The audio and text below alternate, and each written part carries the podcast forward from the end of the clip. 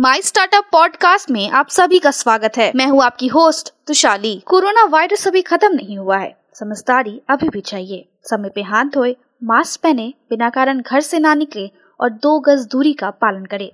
याद रखे, ये घबराने का नहीं, लड़ने का समय है। हम सबको मिलके इस वायरस से जीतना है। आज के प्रमुख समाचार। मित्सुई ने P R E S P L में किया निवेश। भारत की अग्रणी बायोमास आपूर्ति श्रृंखला प्रबंधन company. M K T bull olympiad ऊंचाइयों तक पहुँचने के लिए निफ्टी लाभ कमाए। कार निर्माता भारत में स्वागत करते हैं, लेकिन स्थानीयकरण के लिए एक योजना होनी चाहिए। अब समाचार विस्तार से। Mitsui and co limited Mitsui प्रधान कार्यालय टोक्यो प्रेसिडेंट और सीईओ किनिची होरी ने आज घोषणा की है कि वो Punjab renewable energy system private limited में इंडियन 300 मिलियन लगभग यूएसडी 4.1 मिलियन का निवेश करेगा। भारतीय शेयर मंगलवार को पहली बार 16,000 के निफ्टी को पार करने के साथ नई ऊंचाई पर पहुँच गया क्योंकि खुदरा निवेशकों की इक्विटी के लिए कम भूख ने हाल ही में विदेशी फंड के आउटफ्लो पर चिंताओं को दूर करने में मदद की। भारत 46 बिलियन डॉलर के ऑटोमोबाइल कंपोनेंट उद्योग ने टेस्ला को स्थानीय रूप से भाग लेने के लिए आमंत्रित किया है। जब अमेरिकी कार निर्माता ने पूरी तरह से आयातित इलेक्ट्रॉनिक वाहन पर सरकार से रियायत मांगी है।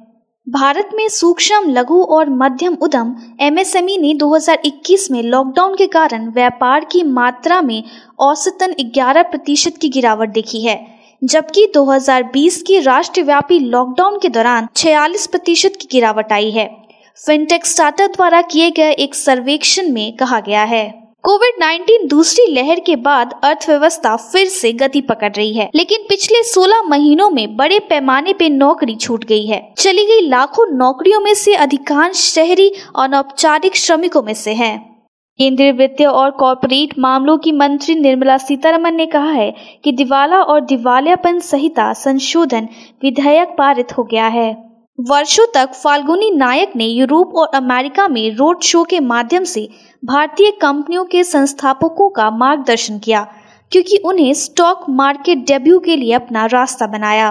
ऑन सुरुटी एक कर्मचारी स्वागत लाभ मंच ने कोना पूंजी और बाहर निकलने वाले निवेशकों, नेक्सस उदम भागीदारों और व्हाइट बोर्ड कैपिटल के नेतृत्व में एक श्रृंखला ए फंडिंग राउंड में 16 मिलियन डॉलर जुटाए हैं। उद्योग और आंतरिक व्यापार डीपीआईआईटी स्टार्टअप मान्यता पहल को बढ़ावा देने के लिए विभाग से नौ दशमलव पाँच दो सात सौ बत्तीस स्टार्टअप लाभान्वित हुए हैं। 21 जुलाई 2021 को सांसद को बुधवार को सूचित किया गया। मर्चेंट भुगतान और वित्तीय सेवा प्रदाता भारत पे ने न्यूयॉर्क स्थित टाइगर ग्लोबल मैनेजमेंट के नेतृत्व में सीरीज़ ई फंडिंग राउंड के एक हिस्से के रूप में प्राथमिक और द्वितीयक मिश्रण में 370 मिलियन डॉलर जुटाए हैं। आज के लिए इतना ही। हमारे टीवी चैनल पे 400 से अधिक स्टार्टअप्स और एमएसएमई शो है। जाँच करिए। माई स्टार्टअप टीवी अब गूगल प्लेटफॉर्म पे भी उपलब्ध है। तो आपको हर कदम पे स्टार्टअप्स और एमएसएमई से जुड़े नवीनतम समाचार प्राप्त होंगे। आप हमारे टीवी चैनल को सब्सक्राइब करके भी हमारा समर्थन कर सकते हैं और घंटी के आइकॉन को दबाना ना भूलें। आप हमें को फेसबुक ट्विटर इंस्टाग्राम लिंक्डइन पर भी फॉलो कर सकते हैं।